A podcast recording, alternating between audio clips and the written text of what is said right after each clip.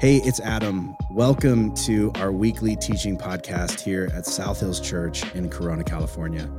Our hope is that as you listen in, you'll find yourself laughing and learning and being challenged and encouraged to grab hold of who God has made you to be. Enjoy the message. And the title of my message today, if you're taking notes, is Custom Settings. Custom set. How many of you love custom settings? Everything has custom settings now. It's so good.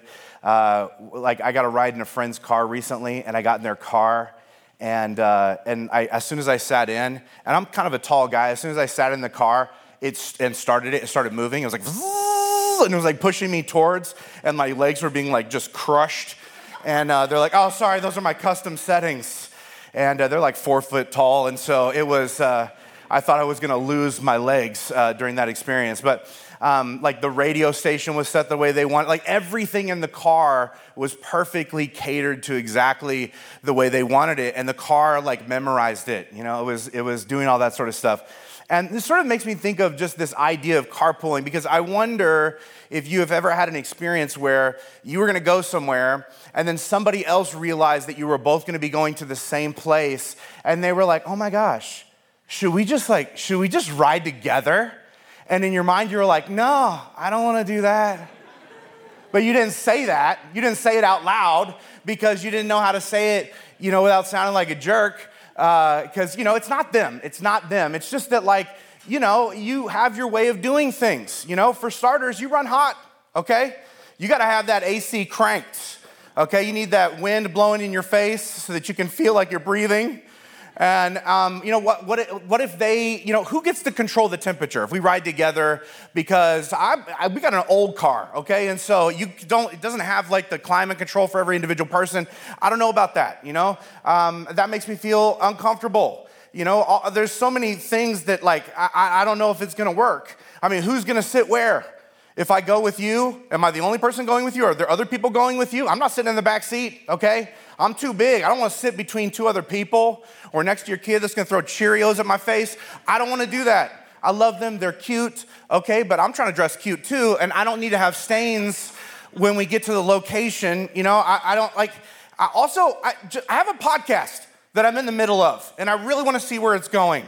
And if I go with you, you're going to put on, you know, uh, probably the, the new Taylor Swift album, and that's great but it's not quite the podcast that I'm doing. And I don't want to have to disrupt what I'm doing to do that. What if I want to get something to eat on the way? Okay? And you don't. And what if the thing I want to get to eat isn't healthy? Okay? I don't need you judging me in a drive through, okay? Because I like churros from Taco Bell. They're delicious. It's the most delicious sugary styrofoam you'll ever eat. I think that's pretty much what it is. It's whatever the to go container is, and they're like, let's put some sugar on this. what, if I, what if we get there? What if I want to leave before you want to leave? If I rode with you, then I'm stuck there.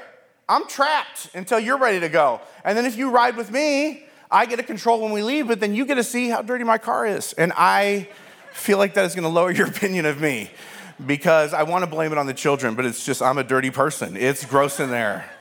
And, and I, when I start to analyze the idea of writing with other people, maybe you have this too, it's just like, it feels like a lose lose situation. Like, let's just go separate. And I think for a lot of us, we, we get in experiences like this and we're just like, it's not worth the hassle. So we just go it alone. And if you've done this, you realize it is more comfortable because you can have all your custom settings, all catered just to you. But it's also more isolating. And in our culture, I, think we do this a lot with a lot of things, right? We trade community and connection for comfort. We, we'd rather be comfortable than connected. And we make decisions about what we're gonna do and how we're gonna do it based on this paradigm. And the more we sort of do things this way, the, the more difficult it is to form meaningful connections because they require the one thing that we are out of practice of, the one thing that we don't know how to do and aren't willing to do anymore compromise. You know, I, I don't want to be alone, But you know, if I am going to go do something with them, then I can't just think about what I want. I have to think about what they want too. And what if the thing that they want and they want to do is different than the thing I want to do? And I don't like the thing that they want to do, but I like them. And now I have to suffer through the thing that I don't like to be with somebody I do like. I don't know about that. It sounds terribly uncomfortable. And you're right, by the way. Real relationships are terribly inconvenient. The question is are they worth it? Are they worth it? I'll tell you what's not working isolation. We are in the middle of an epidemic of loneliness like we have never, ever seen. We have all this technology that is designed to connect us more than we ever have been before, and yet a lot of us feel more uh, disconnected than we ever have. And our feeds seem to further isolate us, right? Making our beliefs and our biases and our preferences more rigid. Instead of sort of connecting us to others' perspectives, it just becomes this echo chamber that reinforces our own perspective. And anyone who disagrees with us isn't just different, they're evil. And we find ourselves being more and more isolated as a result of it. And knowing like this is how your culture thinks, it makes it really hard to make friends and meet people and build relationships because to do that, you have to be vulnerable, right? You have to open up and share yourself with another person. And that feels increasingly more dangerous because if I open up and I let the guard down and I show them who I really am and how I really think and feel, they're gonna push me away because I'm not at all like them. I don't think like them. I don't act like them. My brain doesn't work like theirs. And in our culture, different is other and other is bad. And if you're overwhelmed at where we are in this time in history, here's something that you ought to know. Like, it was this way in Jesus' day as well. In fact, the ancient Jews, the, the people group that Jesus was a part of and came up in the middle of, they defined themselves by who they weren't, which they describe all through scripture as dirty, unrighteous, idol worshiping, sexually immoral, pork eating, scripturally ignorant Gentiles who they also called dogs. And to be honest, the hate was mutual. The Gentiles hated them just as much, but just for different reasons. The, the Gentiles hated the Jews for prioritizing their belief system over their empire, which they were like unpatriotic. The attitude that, that, the, that uh, the Gentiles who lived in Rome had against the Jews who didn't want to participate sort of in the cultic uh, worship of empire was like, if you don't love everything about this country, get out. Has very much changed. Isn't this how so many of us still think?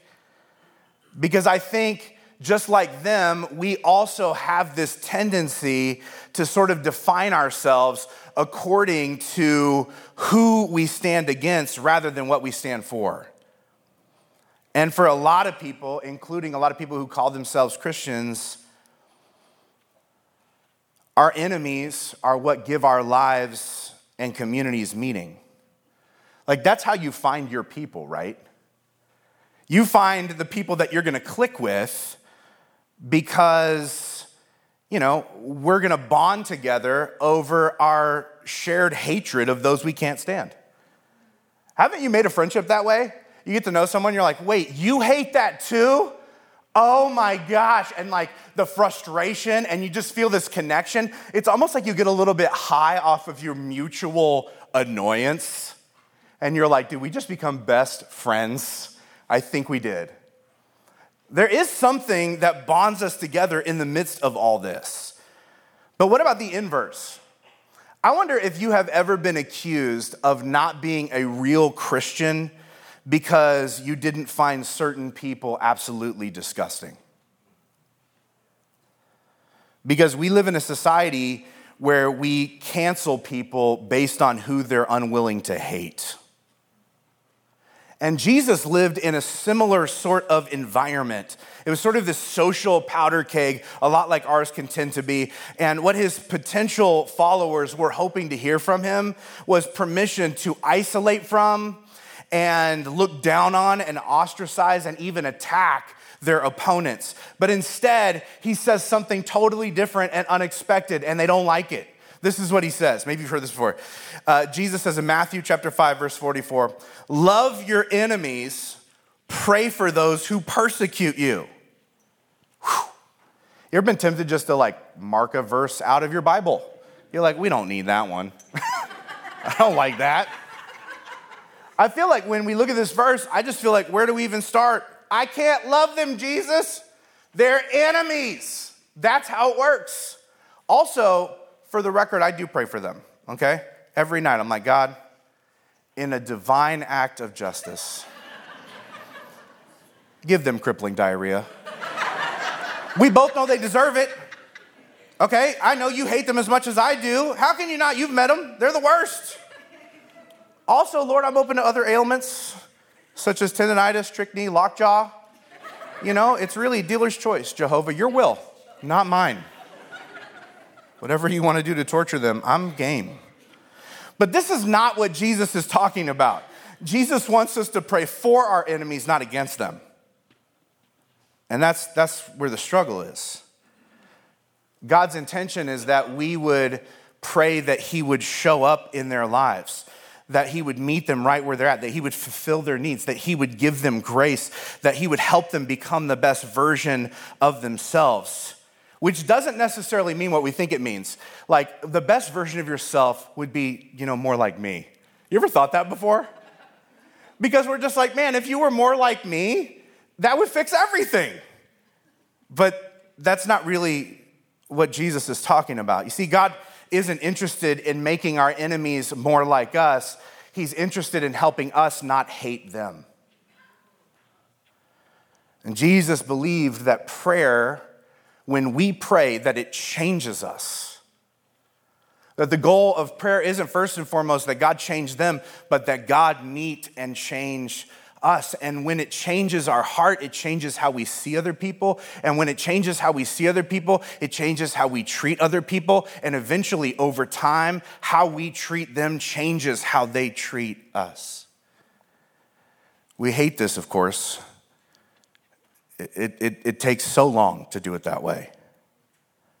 And he's not saying love your enemies in some generic way. I imagine Jesus looking the people he's speaking to in the eyes and knowing bits and pieces of their story and knowing how painful it is going to be for the people in front of him to actually live this out. I think Jesus is saying, like, I know you hate those particular people. And I, I get the reason why. I know they persecuted you. Like yesterday, I think I might have been there. I know there's this long history between the two of you. I know she cost you that promotion. I know the thing that he did directly led to your marriage falling apart. I know that they have always been condescending to you. I know that you think they are what's wrong with this country. And you know what? Maybe, maybe you're right. Maybe they are love them, pray for them, serve them. That's the Jesus way. Now, obviously, no one wants to do this, and most people don't, including most Christians. And that's why Jesus says this Matthew chapter 7, verse 14. He says, The gateway to life is very narrow, and the road is difficult, and only a few ever find it. And this is not Jesus saying, that only a few select people are going to be able to get into heaven when they die. It's him actually saying, in this context, very few people are willing to live the Jesus way right now.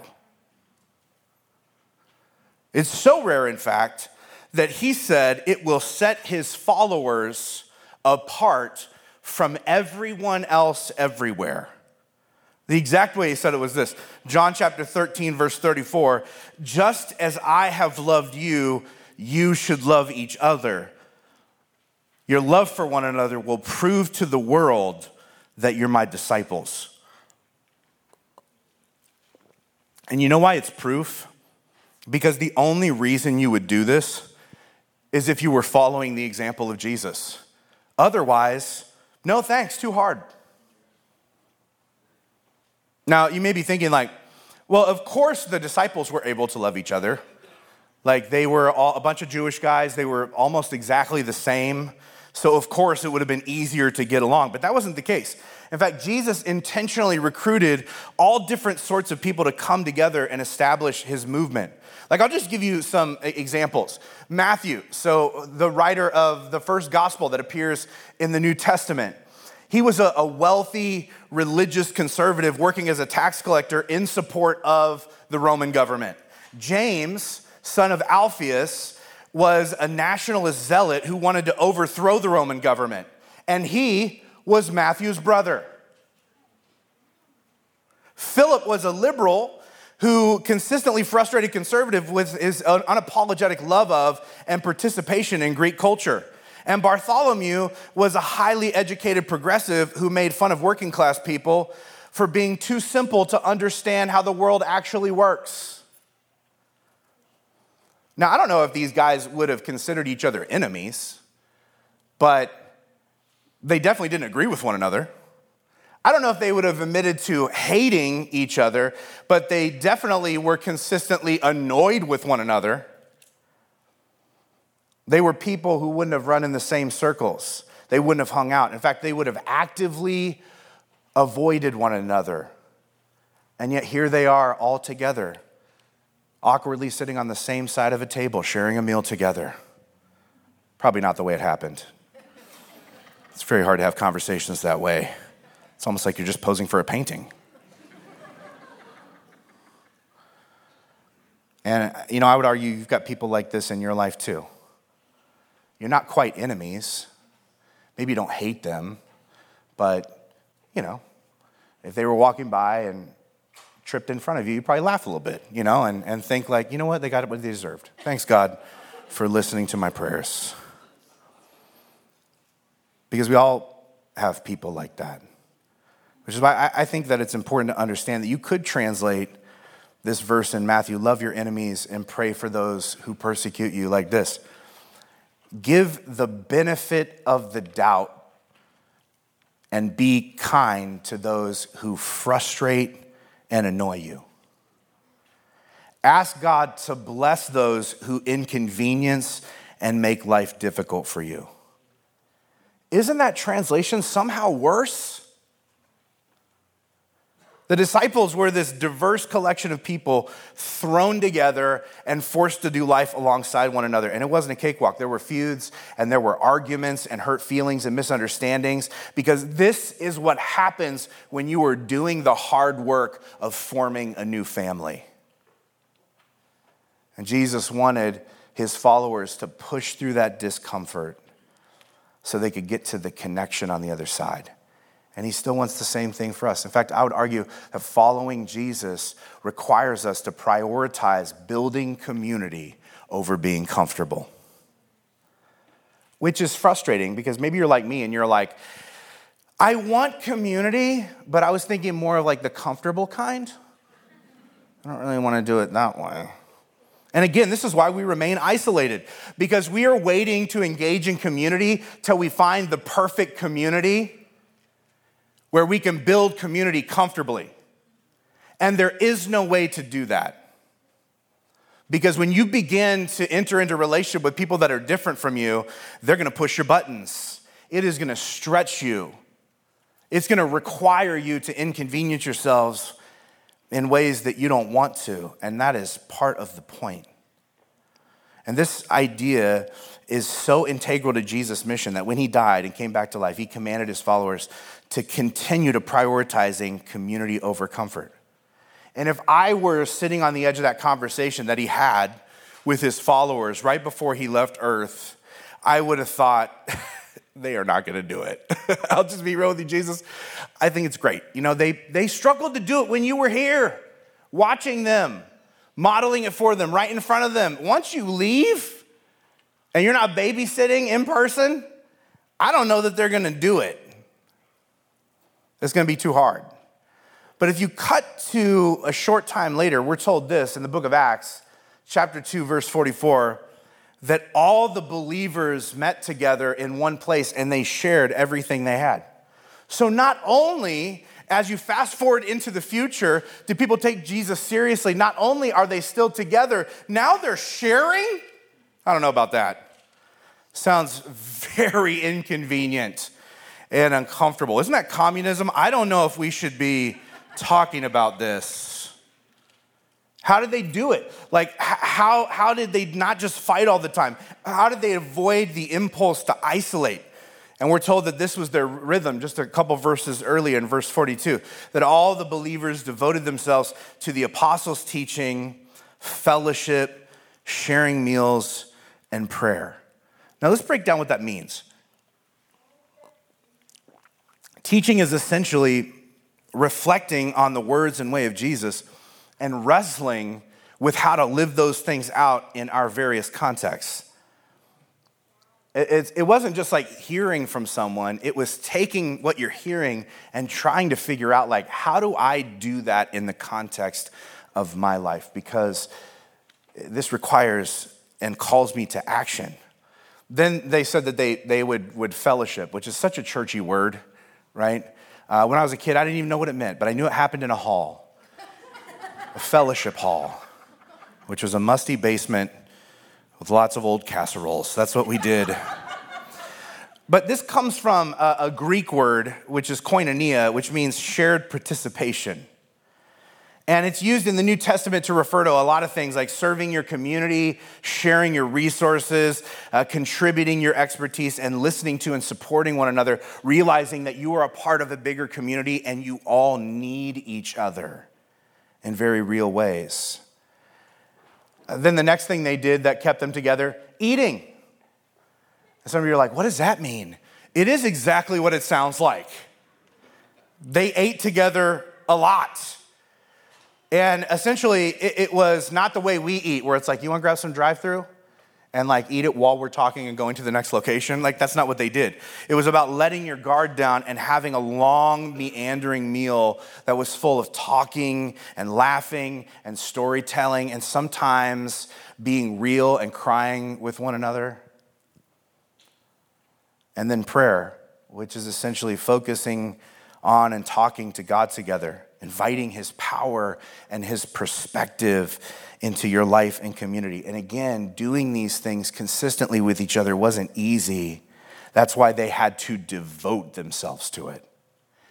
When you devote yourself to something, it means that you determine to do it, especially when you don't feel like it. And the longer they lived life this way, the more it began to transform them. And that's still the promise that the more you live life this way, the more it ought to have an effect on you, the more it ought to make you a more loving and joyful and peaceful and patient and kind and good and faithful and gentle and self controlled person. Paul talks about this in the book of Galatians that this is the outflow of us doing life the Jesus way. In other words, doing life the Jesus way alongside a lot of different people makes you into the type of person that you can be proud of and others can respect, which is, I think, something that everybody wants. Right? We all want this. But most of us are convinced that the only way to access this thing is to overpower and outsmart the people that we don't like and to isolate ourselves from anybody who isn't like us. But early Christ followers did the exact opposite of that impulse. They inaugurated a new kind of community where Jews and Gentiles, these two groups of people that couldn't be more different, who were constantly feuding and frustrated at one another, eh, this new community they all gathered together, they worshiped together, they shared a table, and they called each other not names, not derogatory terms, they called each other brother and sister. Their unique form of unity, man, it, it changed and transformed and bettered them, but it angered the people around them. It angered purists on both sides. Living this way was this daily challenge, but it was deeply fulfilling in ways that these people had always desperately longed for. And this is why the early church leaders repetitively reminded their people don't stop doing this, prioritize it, don't get out of the habit, keep these rhythms up. One author in the New Testament says it this way Hebrews chapter 10, verse 24.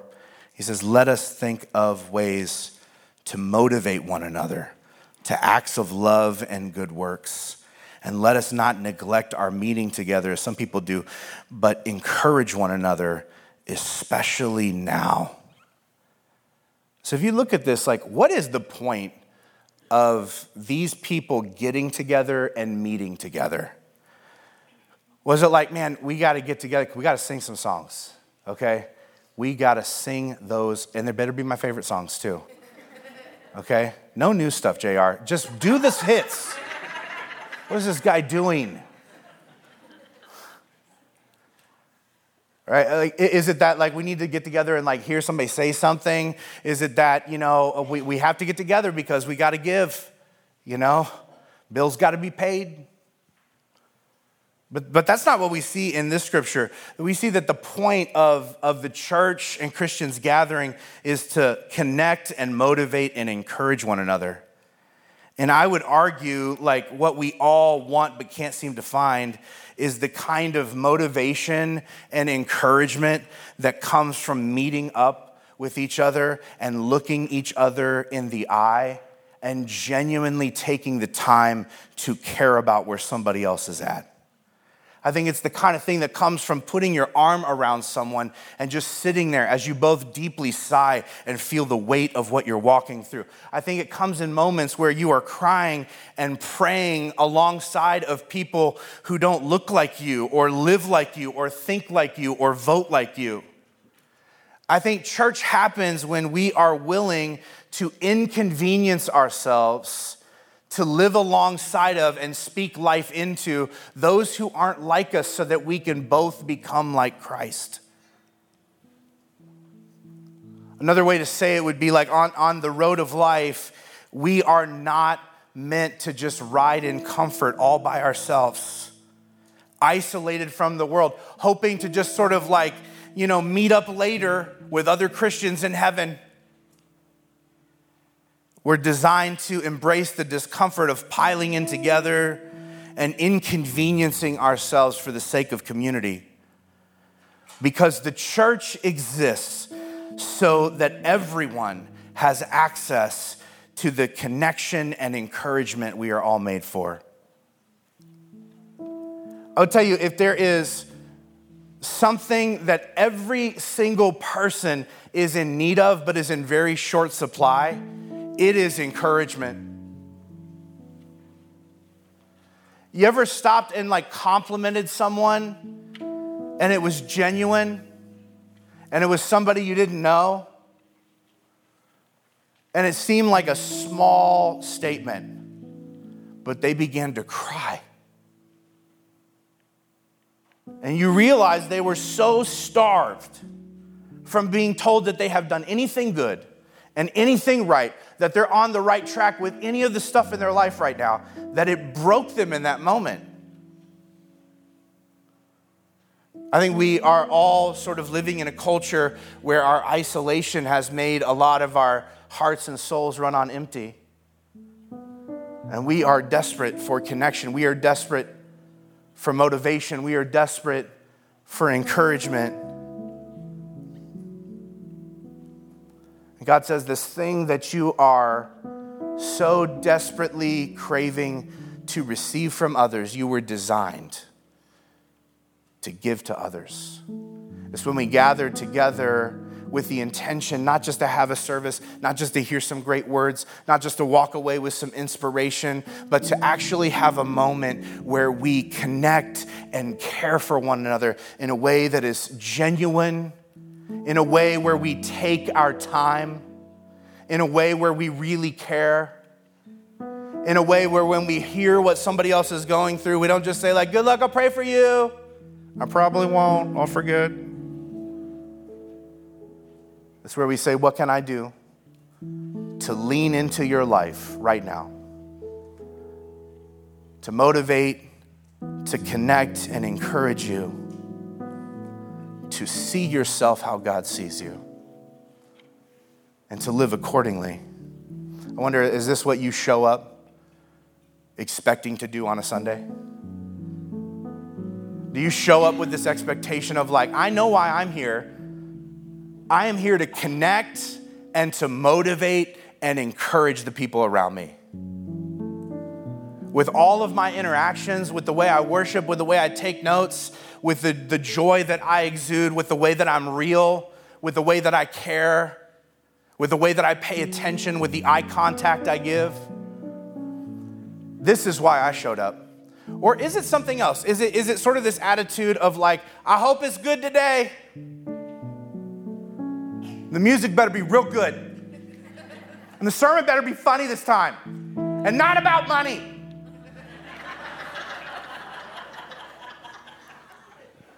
Preferably like something that I'm already doing well at, so I don't have to feel uncomfortable or convicted in any way.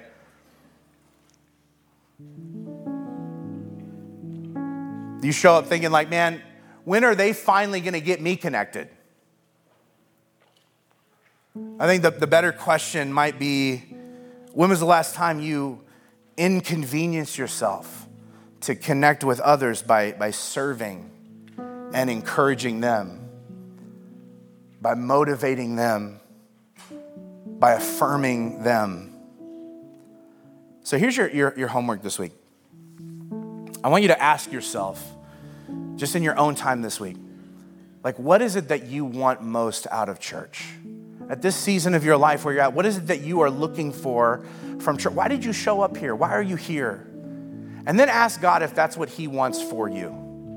Because I think a lot of times we discover that God and us have different goals about what this experience is about and what we're supposed to grab a hold of from it.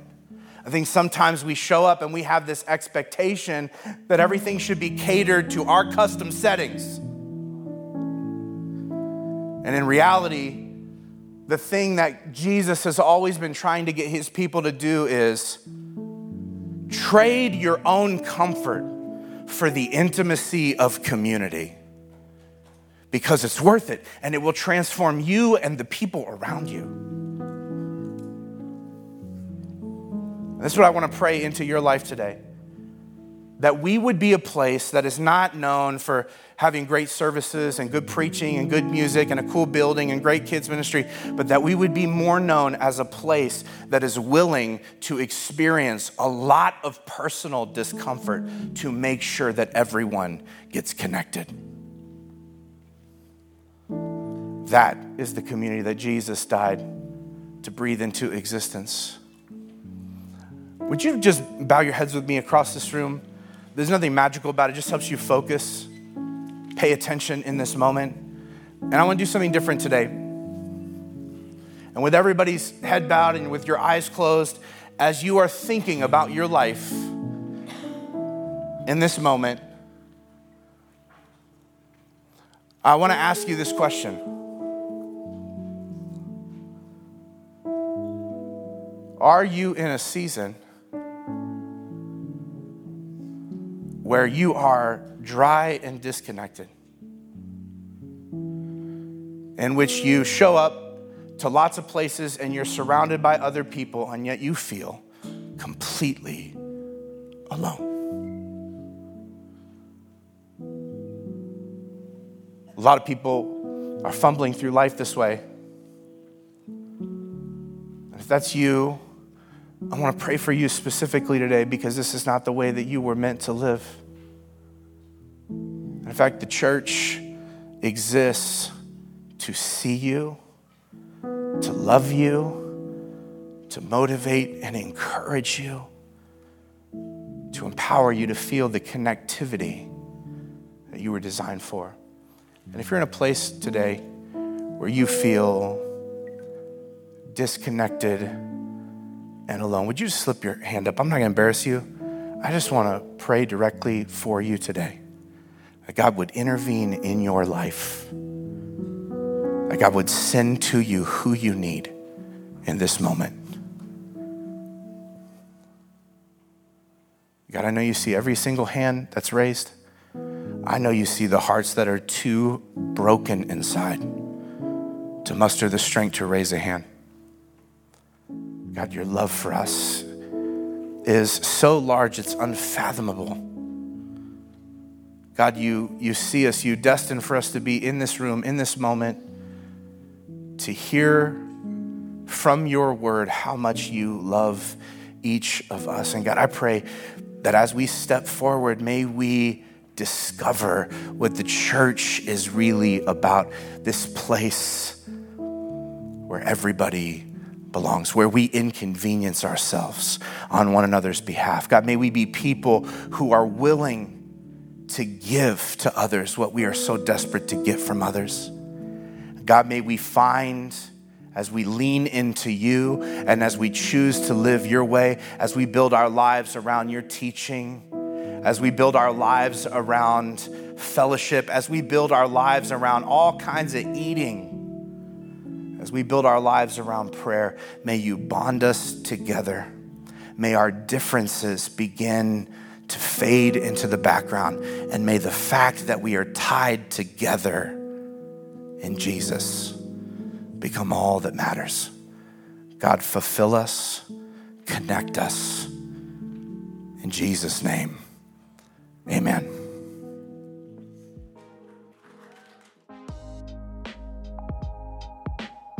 Thanks for tuning in to this week's message. We hope you heard something that spoke directly to where you're at right now in life. To find out more about our church, hit up our website, southhills.org slash corona, or follow us on social media at Southhills Corona.